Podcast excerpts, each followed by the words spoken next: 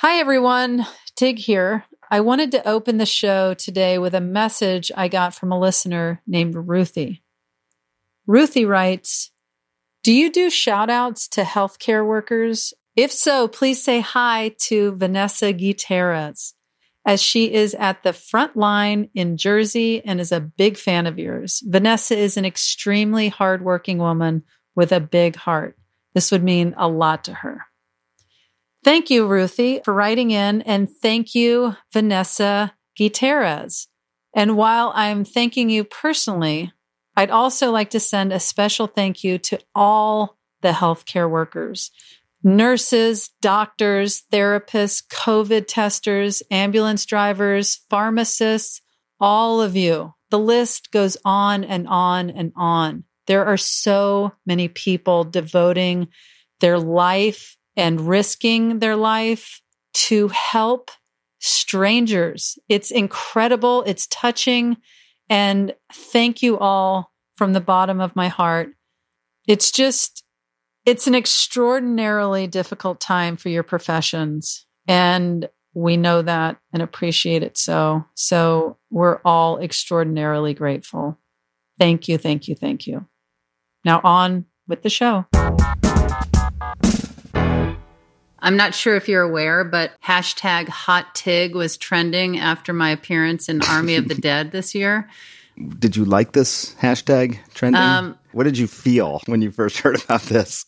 I was very surprised, and people were just saying, "Oh my gosh, I thought you were dead. I'm so glad you're okay, sexy Tig." And and I was like, "What?" I was so confused. Um, I didn't think that my appearance in this movie was going to make any sort of attention. Um, certainly not for being sexy. I liked it when you wore the glasses. See?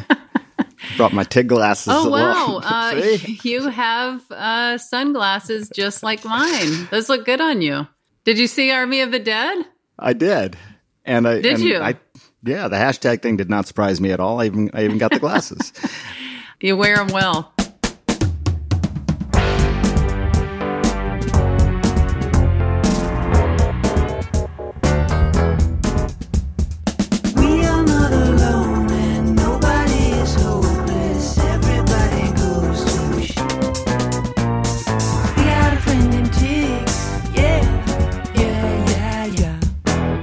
This is Don't Ask Tig. I'm Tig Notaro, the least trusted name in advice. we have a very special guest with us today. He's an Emmy winning CNN chief medical correspondent, neurosurgeon, and professor, Sanjay Gupta. Thanks for joining me for the show today. I am uh, really honored to be here. I've, I've, been looking forward to this for some time. I told you that last time we spoke, I meant it, and I've been uh, very, very uh, excitedly waiting. Yeah, I have Thank too, you. and we um, we made it happen. You have a very professional mic setup. Well, thank you for noticing. I mean, last time I saw you, you were in a, a closet. It seemed like a broom closet with not nearly the setup going on. What are you in a high rise in New York with a professional mic? I'm in my hotel room here in New York, but yes, it is a uh-huh. professional uh-huh. mic, and I'm, uh-huh. I'm proud of it because I brought it to the hotel. I, I, I, thought about this. I thought I'm doing this thing with Tig. I want it to sound as good as possible because I love Tig. So I carried this thing, and it's not light. It's even got this bass on it. Oh my gosh! And then I got this my, is all for me. All for you. And then I got stopped by TSA because they're like, what is that? And I had to point out and then, you know, don't be embarrassed by dropped your name and all is good. Here I am uh, doing doing this podcast with you. I can't believe that um, that TSA uh, that you're kidding. I'm I'm certain you're kidding. No, no. I, I told Come on, them TSA knew me. Yeah, TSA knew you, and I told them I was doing your podcast, and I had this uh, I had this this mic for that reason. So it was it was good. I mean, you know, I, I think you're not the type to probably drop your own name, so others have to do it for you. So I did it, and uh, you should know it worked. This is one of those moments where I, I feel like, wow, i I guess I've made it because TSA just um, I feel like I, I walk through there and they're just like come on next move it move it you know i don't well, i don't ever feel like i'm on their radar They're definitely like that, but I don't think they really look maybe. And I think that, um, mm. so you have a, you have a distinctive name. Um, so we ended yeah. up, I ended up having a conversation because so that person, I do, I do have a distinctive name, but I yeah. will tell you that in my, uh, my home country of 1.2 billion people, it's fairly common. Sanjay Gupta. Mm. It's not quite John Smith. Um, maybe more like, uh, Tom Jones. You know, I don't oh, know. It's, it's fairly common. But Tig Notaro, it's uh, distinctive and, and right away gets people's attention. They know that name. Well, it's good to know. I um I wanted to ask you. Um, you've reported on and helped treat people during the U.S. invasion of Iraq and Hurricane Katrina, the Haiti earthquake in 2010, and of mm. course, as a voice of medical truth in the early days of COVID. Thank you. What has been the toughest assignment in your career so far? Hmm. And is it this podcast? no, definitely not this podcast. This is this is the good stuff. This is um these are sort of the treats I think that one gets from doing the other work, being able to talk to you. But you know, I think I do think about the tough stories a lot, and it's it's tough to sometimes mm-hmm. determine that because um, there's a lot of real hardship. You know, I think you see around the world if you're covering conflicts and natural disasters. I think the hardest for me uh, was really probably covering the famine in Somalia. This is back mm-hmm. in 2011, and there had been a few famines we flew into Kenya and then we crossed over the border into Somalia. And it was a famine. I mean, a real famine, Tig. And people use that yeah. word, but you're talking about hundreds of thousands of people who are starving. And it's hard to see. And, you know, I think about my kids. I think about kids like Handsome Max and Handsome Finn. And, and I think to myself, yes. um, we gotta, if we can't get that right, like feeding children, then, uh, I don't know how we tackle the big problems. We can't feed children, you know, and people starve to death. That's really probably the hardest story. That one is the one that I thought about the most afterwards. I wrote a lot about it. I journaled about it. I know that's a very long answer to your question, but that was probably the hardest. Well, no, I, I can't even imagine what I. I don't know how you could walk away from that and not be haunted by it. Yeah, but also I think that I think one in five, one in six children go to bed every night in the United States food insecure, meaning they're not sure when or if they will get their next meal. Um, you know, we spend three and a half trillion dollars on healthcare. We're one of the wealthiest countries in the world. Um, just how could that be? And at the same time, 40% of our food goes to waste, either in the fields, on the docks, in supermarkets, or in people's homes. That seems like a solvable problem to me. I feel like obviously we're nowhere near solving this issue, but it feels like people are becoming more aware of that. And there's these different organizations and apps that go to grocery stores and restaurants that would be planning on throwing this food away. Yeah. And these people have come up with these incredible ideas of how to get the food to people that need it.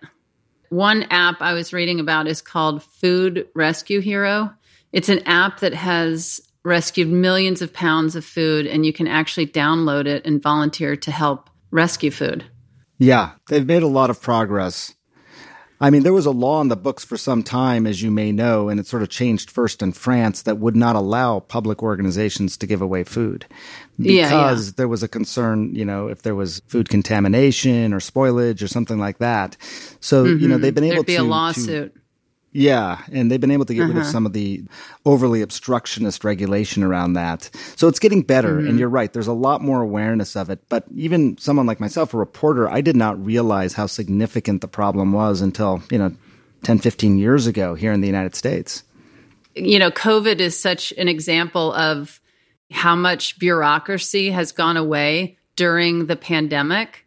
You know, even when you see people, restaurants setting up tables and chairs in the street just to right. keep a business open whereas before there was just insane regulation and and then when people are at the dire ends of every part of their lives then the bureaucracy seems to kind of disappear people push to those limits. I mean, you know, I, I think you don't have time to go through the red tape. You know, people are in need and you want to be able to yeah. service them. It's challenging, but you're right. It does really narrow your focus, I think, in terms of what mm-hmm. needs to be mm-hmm. done. And the uh, the COVID situation, it seems to be always changing daily. Um, what advice would you give to people who want to be safe right now and are also eager to return to their regular day to day activities? I would say, first of all, it's very possible. What we need to do is, you know, we, we want to get people vaccinated because that's our best shot at getting a lot of people immunity. And these are really good vaccines. Even if you are subsequently infected, the chance that you'll get sick or severely sick is much reduced. I think most people realize that by now. But the thing I would add to that, Tig, is that we talk about wearing masks at the same time, right? And people are like, well, I don't understand why, you know, wear masks. I'm vaccinated. I'm fine. Mm-hmm. Right now, there's so much virus circulating through the United States that we're essentially being showered with virus. Now, if you're vaccinated, the chance that, you know, that shower of virus is going to break through and make you severely ill again is very low, but it's not zero. And the more virus that there's out there, the higher the chances become. But also the virus starts to, the more it spreads, the more it mutates. So if you're just getting a lot of virus out there in the form of this shower of virus, you're going to induce more mutations. More people are going to get sick, especially the unvaccinated and so on. I read a study that said if the United States, for three to four weeks, if everybody just when they went out in public wore a high filtration mask, we'd probably bring viral transmission down to containment mode to the point where we could actually get our arms around it. Three to four weeks of high filtration masking in public. So those are the two things vaccination and at least for now, until we bring viral transmission down, uh, being diligent about the, you know, a good quality mask whenever you go out in public. Yeah. Um, I told you I'm filming a, a movie in New Orleans right now. And when I'm off from the movie, I've been going over to see my family in Mississippi. And yeah. uh, I was just at my cousin's house this morning and I told him that I was going to be talking to you. And he was very excited. And he's the mayor of our town. And he said, Oh, oh man, Tig, will you tell Dr. Gupta to just tell the people of Mississippi to please get vaccinated? So, how about that? Please get vaccinated. Please do it. There's not many times in our lives where we get to like celebrate a triumph of medical science, mm-hmm. where we really get to celebrate that. People didn't know if we'd have a vaccine at all by this point. And even if we had one, we didn't know how well it would work. I mean, I was mm-hmm. one of those people who said, look, they typically take at least four years to develop. And yet, yeah. I mean, it's going to be a remarkable story to reflect on how these vaccines came to be. But gosh, it just seems like a shame that after that has happened and we could really be thankful for that, that there are so many people who are still not getting it. But what I would say is there's all sorts of reasons people aren't taking the vaccine. But if the reason is that you're afraid of, you know, side effects or it was rushed or all those types of things, know now that 4 billion doses have been given of this vaccine around the world. And at the same time, we know that if you are vaccinated, you have a 99.99% chance of not ending up hospitalized yeah. or dying from this disease. Yeah. The scientists that I talked to called it the moonshot when they first described this, and scientists usually are pretty reserved folks. It's really incredible. In um, 2003, you were named one of People Magazine's sexiest people alive. I'm not sure if you're aware, but um, hashtag hot tig was trending after my appearance in Army of the Dead this year. Um, so, sex symbol to sex symbol. Any advice to me on managing my new status?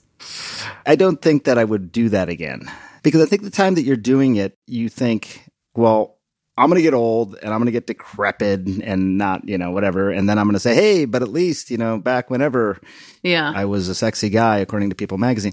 And then I can tell my kids. And, uh, but you know what? Your kids don't care. And not only do they not care, as I learned, they're kind of embarrassed by that sort of stuff. So certainly do not like put it up in any way. like there was a little magazine thing that we had in my closet, I will add. It wasn't like, you know, in the family room or anything, but it, it's never what you think it is because it's mostly mockery, a lot of bewilderment by some of my friends, and then flat out embarrassment for my kids. Your people that represent you didn't submit you for it? I got a call. Someone said, "Would you would you do it?" it was it was a little bit sort of a little dodgy. Would you do it if selected? So I think that they don't want to have somebody selected and then not do it, which I got. And I said, "Yeah, I'd do it." Well, People Magazine, I would happily do it. Please get in touch with my people. Hey, do you want me to submit you? Yes. Would you write a letter of recommendation? Yep, I will talk about the TSA experience. I will talk about the sunglasses. I think you're a shoe in. I love it. All right, Sanjay, I've reviewed your resume and it's safe to say you're overqualified for the job of giving my listeners advice, but I'm going to use you anyway. Um, okay. Our first question comes from a high school student. Hmm. Are you ready? Yep. Shannon writes My mom wants me to become a doctor but I really enjoy the broadcasting class I'm taking in high school right now. And I think I would like to pursue a future in entertainment slash broadcasting. How should I let her know? Um, uh, so mom wants her to be a doctor and she wants to be an entertainment broadcast journalist. Yeah, yeah. well, I mean, I say I think, get your own show and announce it on the airwaves. I think that that that's it. Yeah. I don't think I would recommend anyone go out and be a doctor who doesn't want to be a doctor. No. And it's a lot of work. You know, God forbid that this high school student then comes back and says, Dr. Gupta, you were wrong. You know, I hate it. So follow your heart. And if you're passionate about things at that age, don't you think, Tig? That's a really good sign. Absolutely. Yeah. I think passionate at any age. I was at the Tribeca Film Festival as a juror this year, and I got to host this evening where we screened a documentary about these two stand up comedians that didn't get into comedy until their 80s. and I'm not talking 80, 81. The guy's 87 and the woman's 89, and they are hilarious. And I just feel like it's such an example of no matter how old you are, you gotta do what you're passionate about. Why please your mother and become a doctor? She'll come around. I mean, my stepfather, he wanted me to go to business school. He wanted me to be an attorney. He wanted all of these things. And now he, you know, he apologized for not being supportive all these years and he wishes he had been. And I think that I've been successful because I've worked hard and I'm passionate about what I do and I'm happy. I'm very happy in my career and my life. So I would say your your mother's not going to be upset if you're thriving and happy and passionate. And if she is, tell her to call me. I totally concur. Shannon, you can trust my advice. I'm friends with a doctor. It's uh, time for a break, and then we'll be back with more questions.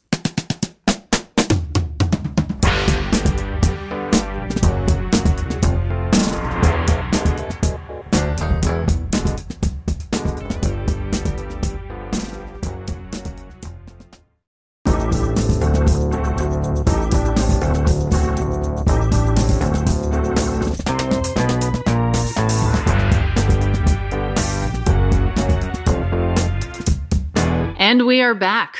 Sanjay, this next question comes to us from a listener in the United Kingdom.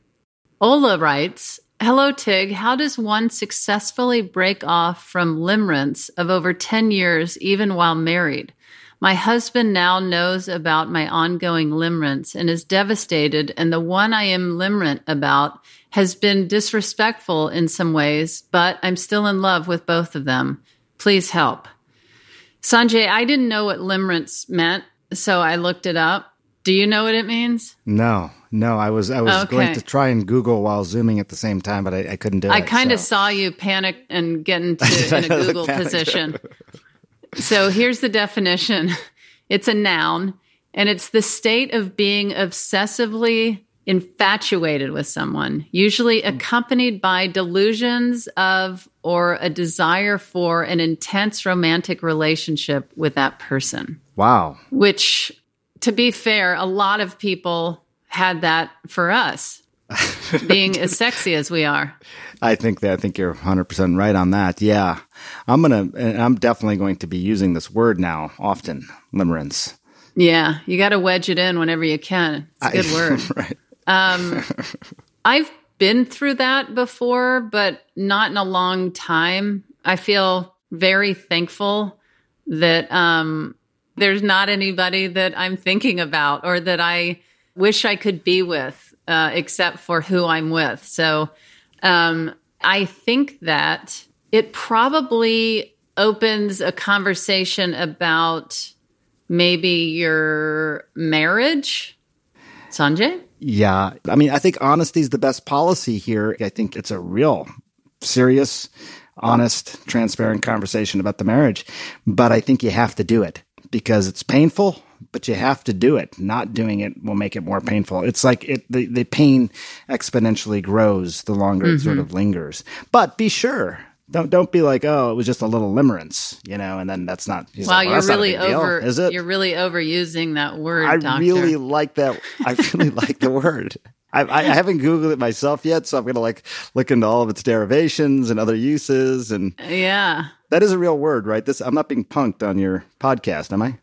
I don't know if you are. I am too, uh, because I'm falling for it. It sounds like a real word and you know, this person's from the UK. I feel like they, mm. you know, I always feel like they know more words than. than they use words like shag. There's a guy yeah, shag. shag. and yeah. limerence. yeah, right. They're all sexual. yeah, they are. That person needs to talk to their spouse. Yes. Don't hide that. And you might have a conversation where you figure something out about yourself and you can move on from this limerence. You know, it, it might it might not even be a conversation where you talk with your spouse and then you realize you have to part ways. It might just be that the conversation opens up the problem area that that you're having that's distracting you, and you can tackle that. Yeah. So. Ola, best of luck with your limerence now that we know what that is. So, and thank you for teaching us that word. Yeah. Sanjay, this one comes from one of your future colleagues. Single in Scrubs writes I'm a perpetually single lesbian in her late 20s and a doctor in training. I came out in the middle of a super busy time in my life in med school, and now I'm even busier, mm. working 80 hours a week as a resident. I really want the companionship of a committed relationship, and I've dated here and there, but I feel like my unpredictable schedule and lack of experience in relationships honestly makes me a pretty lousy partner. How can I show the girl I just started seeing that I'm committed to being a good partner when my job demands so much of my time and energy? Whew. Did you run into that? Yeah. After med school, I did seven years of training and I did a year of fellowship. And, uh-huh. you know, it's a hundred hours a week some of these years. It's just very challenging to have friends let alone relationships. Yeah. You know, it's just very hard to make plans. Uh, so, you know, I would not sugarcoat what this person is asking at all. On the other hand, when I found the right person, and it was maybe later in life, I was in my mid 30s when, um, you know, we finally sort of settled down and things like that. But, uh, I think you got to find, you got to make sure the person is very aware of your, your schedule and your life and, and all that and you probably you know want to spend time with this person. Um, and so they see your life uh, you know if you're thinking about settling down that they really understand your life. Of course you want them to understand you but the unpredictability of that is something that people do have to get used to and it's not for everybody. Yeah and i think you can feel when somebody's serious and committed. Even if somebody's really busy you know i always am amused when somebody will be interested in in an actor and they'll say, "Yeah, you know, I sent them a text, but I haven't heard back, but I know they're filming a movie." And I and I know when I'm filming a movie, I have a lot of downtime. when I'm sitting in the makeup chair and getting my hair and makeup done or I'm in between scenes, when somebody's into you, you can feel it. And if they know that your life is busy, when you take time to spend, you know, the moments that you have free with this person, I think that's going to mean so much and it's going to say so much. Yeah. I wouldn't overthink it because they'll know. They will know. Yeah. Be careful about resenting the person in any way because of schedule and things like that. Mm-hmm. You don't want to feel guilty that you're going off to do your work that you think is important, and you know you don't want the person to to make you feel that way, or or to even the person's not making you feel that way that you're allowing yourself to feel that way because that's that seems like a prescription for problems later on. Mm-hmm. Yes. I met my wife when I was uh, in my residency, and it was 100 hours a week, and she was waiting tables, and I was impoverished. And so she had food, and I was hungry. And so that's it started off like that. and then obviously fell in love, but also recognized what our lives were likely to be. You know, your life single and scrubs will get easier probably once you finish your residency and all that. This will be some of the busiest times of your life. So if you can get through this now with this person, it's probably a good sign. So make sure it's the right person, power through it and, and you know, and be honest. I think whether you're really busy becoming a doctor or you're just a person in the world that's not even that busy, it's always, I think, really good and helpful to just tell this person, listen, I'm going to have a couple of busy days coming up, but on Wednesday, I have some free time and I would love to see you. Hmm. you know, if you just communicate with, here's when I'm going to be busy, here's what's going on, and, and you let this person know that you're thinking about them and trying to make space to see them, I think that's going to tell everything that needs to be said. Yep. All right. Sanjay, we've reached our last listener question. Brittany writes, What do you do when someone you love gives you a really thoughtful gift, but you honestly just don't like it? Like they genuinely tried really hard and failed. Do you gently tell them the truth or pretend to love it? I mean, it would be helpful to know what we're talking about specifically here, but I'm going to go with pretend to love it. Uh-huh. Pretend to love it. Yeah, and I don't think that's duplicitous really at all, frankly, uh-huh. because saying it's the thought that counts isn't just a, you know, a nice euphemistic thing to say. It's a really thoughtful gift, right? As the person mm-hmm. said. So the person put a lot of thought into this. Now, they may have gotten it wrong in terms of uh-huh. what they think you like, or maybe they've tapped into something about you that maybe you don't even know. Like, you know, mm-hmm. they got you something that observing you they think you're going to like. Mm-hmm. I would actually take it a step further. Not only pretend to like it, but actually like it. Like like learn to understand why they gave it to you. Like my wife once, she she um, I hate deli sandwiches. I just I, I don't know what it is. I don't like the idea of I, I, I mostly don't eat meat in the first place. So like stacked meat like that on uh-huh. bread, like ugh, I can't even. it's it's just and then one time I was super hungry and she's like, I'll get us some food. And she came back with a deli sandwich. And we'd been married for like 15 years at this point. And I thought, does she even know me? Right. And it's too long to get into all the reasons why she did it, but it was thoughtful and she was taking care of me and I appreciated it. Yeah. So pretend you like it and learn to like it. What do you say? Yeah, I feel like I was just picturing like what if Stephanie bought me a ring that I would not pick out for myself, I would be so touched, I think.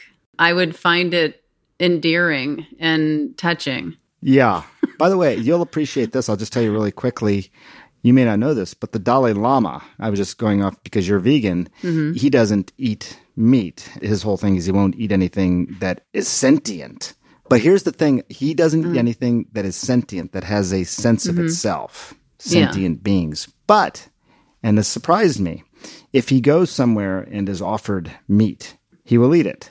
Mm-hmm. And I asked him why, and he said he would do that because it's the graciousness of the host, and he mm-hmm. wants to be a good guest, which I thought was really very interesting that he put that above mm-hmm. even his his sort of pretty strict abidance by not eating sentient things. Well, Brittany, um, we hope that helps. And um, Sanjay, that's all of our listener questions. Uh, but I need you to stick around for a final segment we call Come Back to Me Later.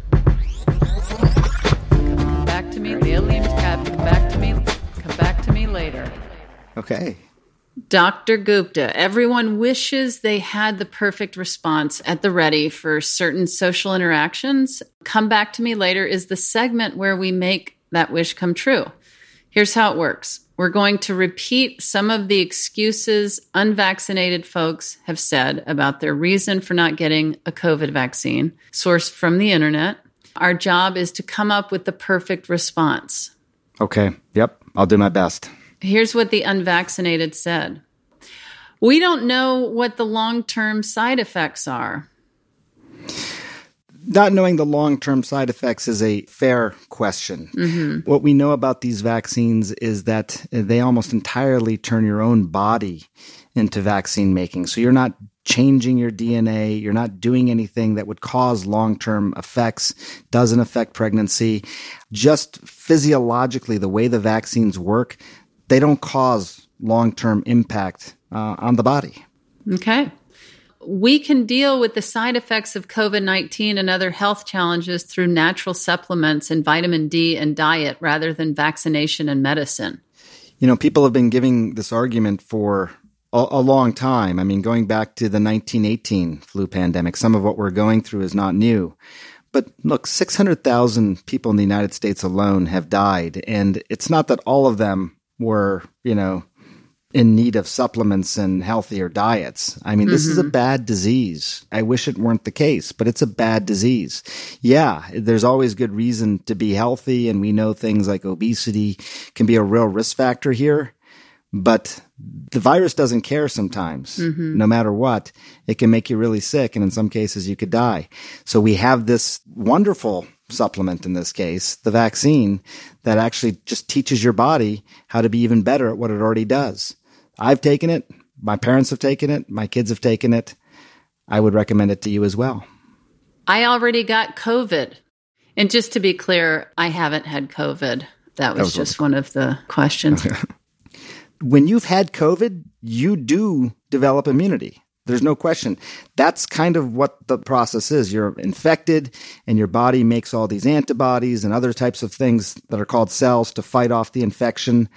What I have learned looking at the data, and this is emerging data, is that the type of protection you get from the vaccine is much better than that which you get from naturally acquired immunity.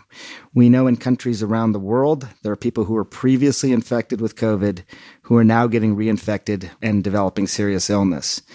The vaccine is just going to give you broader and more durable protection. We didn't know that for sure in the beginning. Of course, we didn't even know we'd have a vaccine. But a recent study came out that said you are basically twice as likely to become reinfected, at least from natural immunity, than with the vaccine. So even if you've had it, go ahead and still get vaccinated. Yeah, Thanks for those responses, Sanjay. Hopefully, um, that's helpful to some of our listeners out there having difficult conversations with loved ones. Hope so. We've reached the end of the show, and it's been such a pleasure to see you again and talk to you. Thank you. And I really appreciate you taking the time to be here with us and traveling with that huge microphone just for me. I can't even believe it. It was well worth it.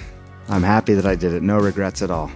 Do you, do you have anything you'd like to promote and see your career get a massive bump by mentioning it on my podcast?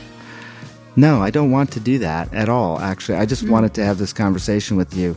You know, I want to do it just for no reason other than to have this pure enjoyment of chatting with you. Yes. Really enjoyable. All right. Well, it was so good to see you. Thank you again. Anytime.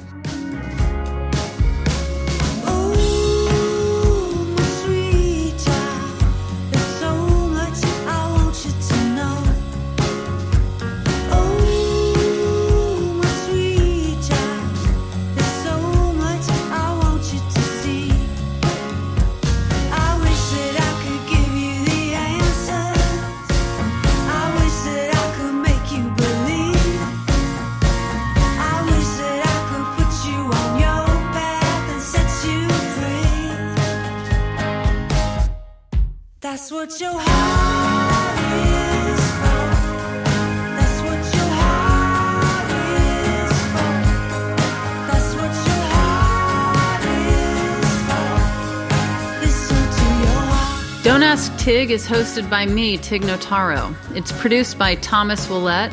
Shana Deloria, and Ryan Lohr. Our executive producer and editor is Beth Perlman. Engineering and sound mixing by Johnny Vince Evans and Eric Romani. Digital production by Christina Lopez.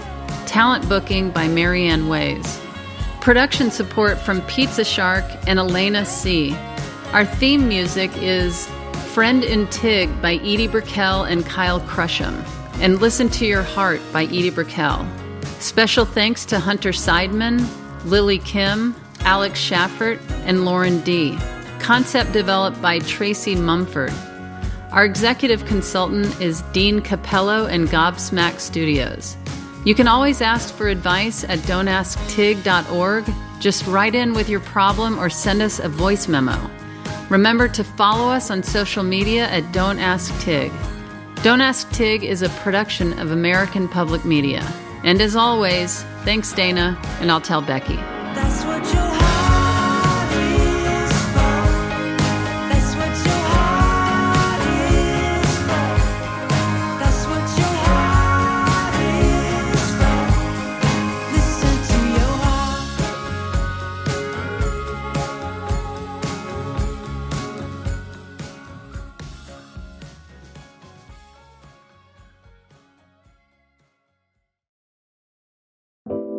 Hi, I'm stand up comedian and sex symbol Tig Notaro. And I'm actor and writer Cheryl Hines. Before Cheryl and I got into the big business of podcasting together, we were just simply friends. And we're still friends. But now we talk about a different documentary every week on our podcast, Tig and Cheryl True Story. So whether you love documentaries or just want to hear us slowly lose our minds, check out Tig and Cheryl True Story wherever you get your podcasts. All right, cool.